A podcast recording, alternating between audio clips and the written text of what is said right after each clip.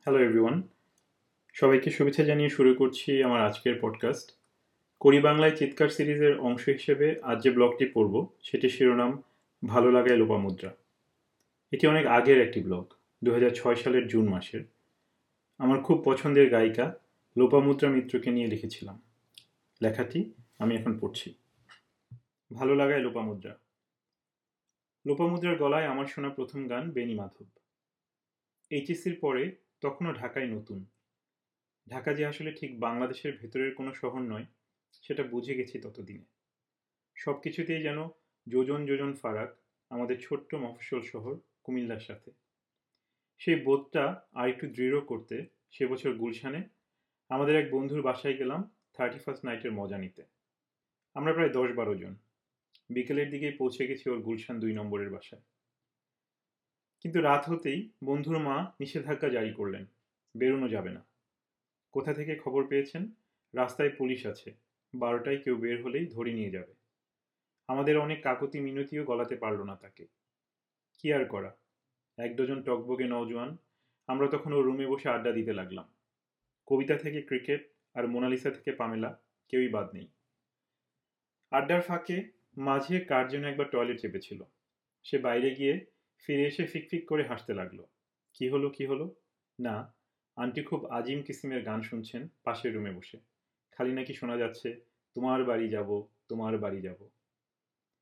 এই ধরনের আড্ডার কোনো আগামাথা থাকে না। চরম সিরিয়াস ব্যাপারও হয়ে যায় নিছক রসিকতা।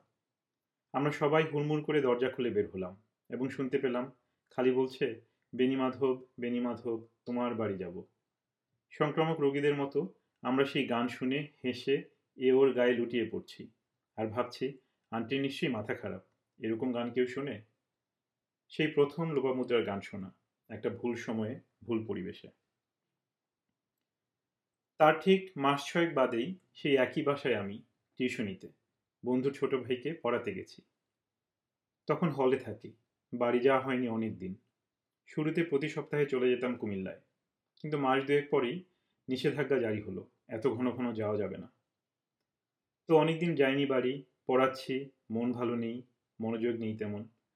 হঠাৎ পাশের রুম থেকে আবারও ভেসে এলো সেই গান। বেনিমাধব বেনিমাধব তোমার বাড়ি যাব।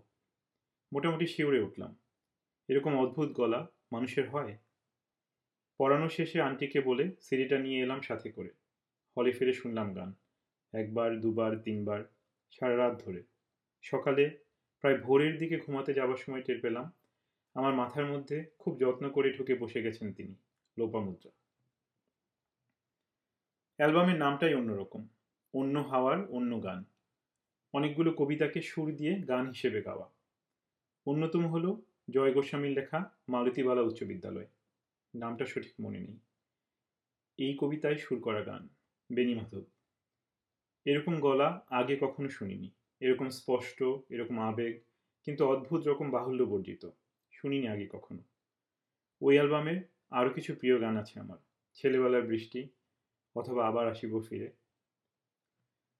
গান শোনাটা আমার কাছে সাধারণ কিছু নয়। অনেকেই আছেন, গান শুনতে শুনতে পড়তে পারেন, বা অন্য যে কোনো কাজ, কোনো অসুবিধা ছাড়াই করতে পারেন, কিন্তু আমি পারি না। আমি যখন গান শুনি, তখন কেবলই গান শুনি, বিভোর হয়ে শুনি আমি।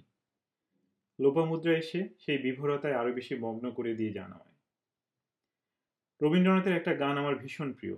সহেনা যাতনা দিবস গনিয়া গনিয়া বিরলে। আশার গলায় শুনি প্রথম, তারপর থেকেই বারে বারে শুনতেই থাকে শুধু, সখা হে এলে না। কিন্তু কদিন পরই টের পাই, আশার উচ্চারণে ভীষণ সমস্যা। গুনিয়াকে বলেন গুনিয়া, মাঝের একটা জায়গায় একবার যাতনা হয়ে যায় যতনা। আমাকে সে রক্ষা করেন কবির সুমন, আবারও আমি যাতনায় বিভোর হই। তারপর কিছুদিন পরেই হাতে আসে লোপামুদ্রার গাওয়া কিছু রবীন্দ্রসঙ্গীতের একটা অ্যালবাম, রবি কবির গান। আর কি আশ্চর্য, সেখানে তিনি যেন আমারই জন্য গিয়েছেন সহে না যাতনা। আর সেই গান শুনে মুগ্ধ আমি নিজের মনেই বলে উঠি, এতদিন কোথায় ছিলেন?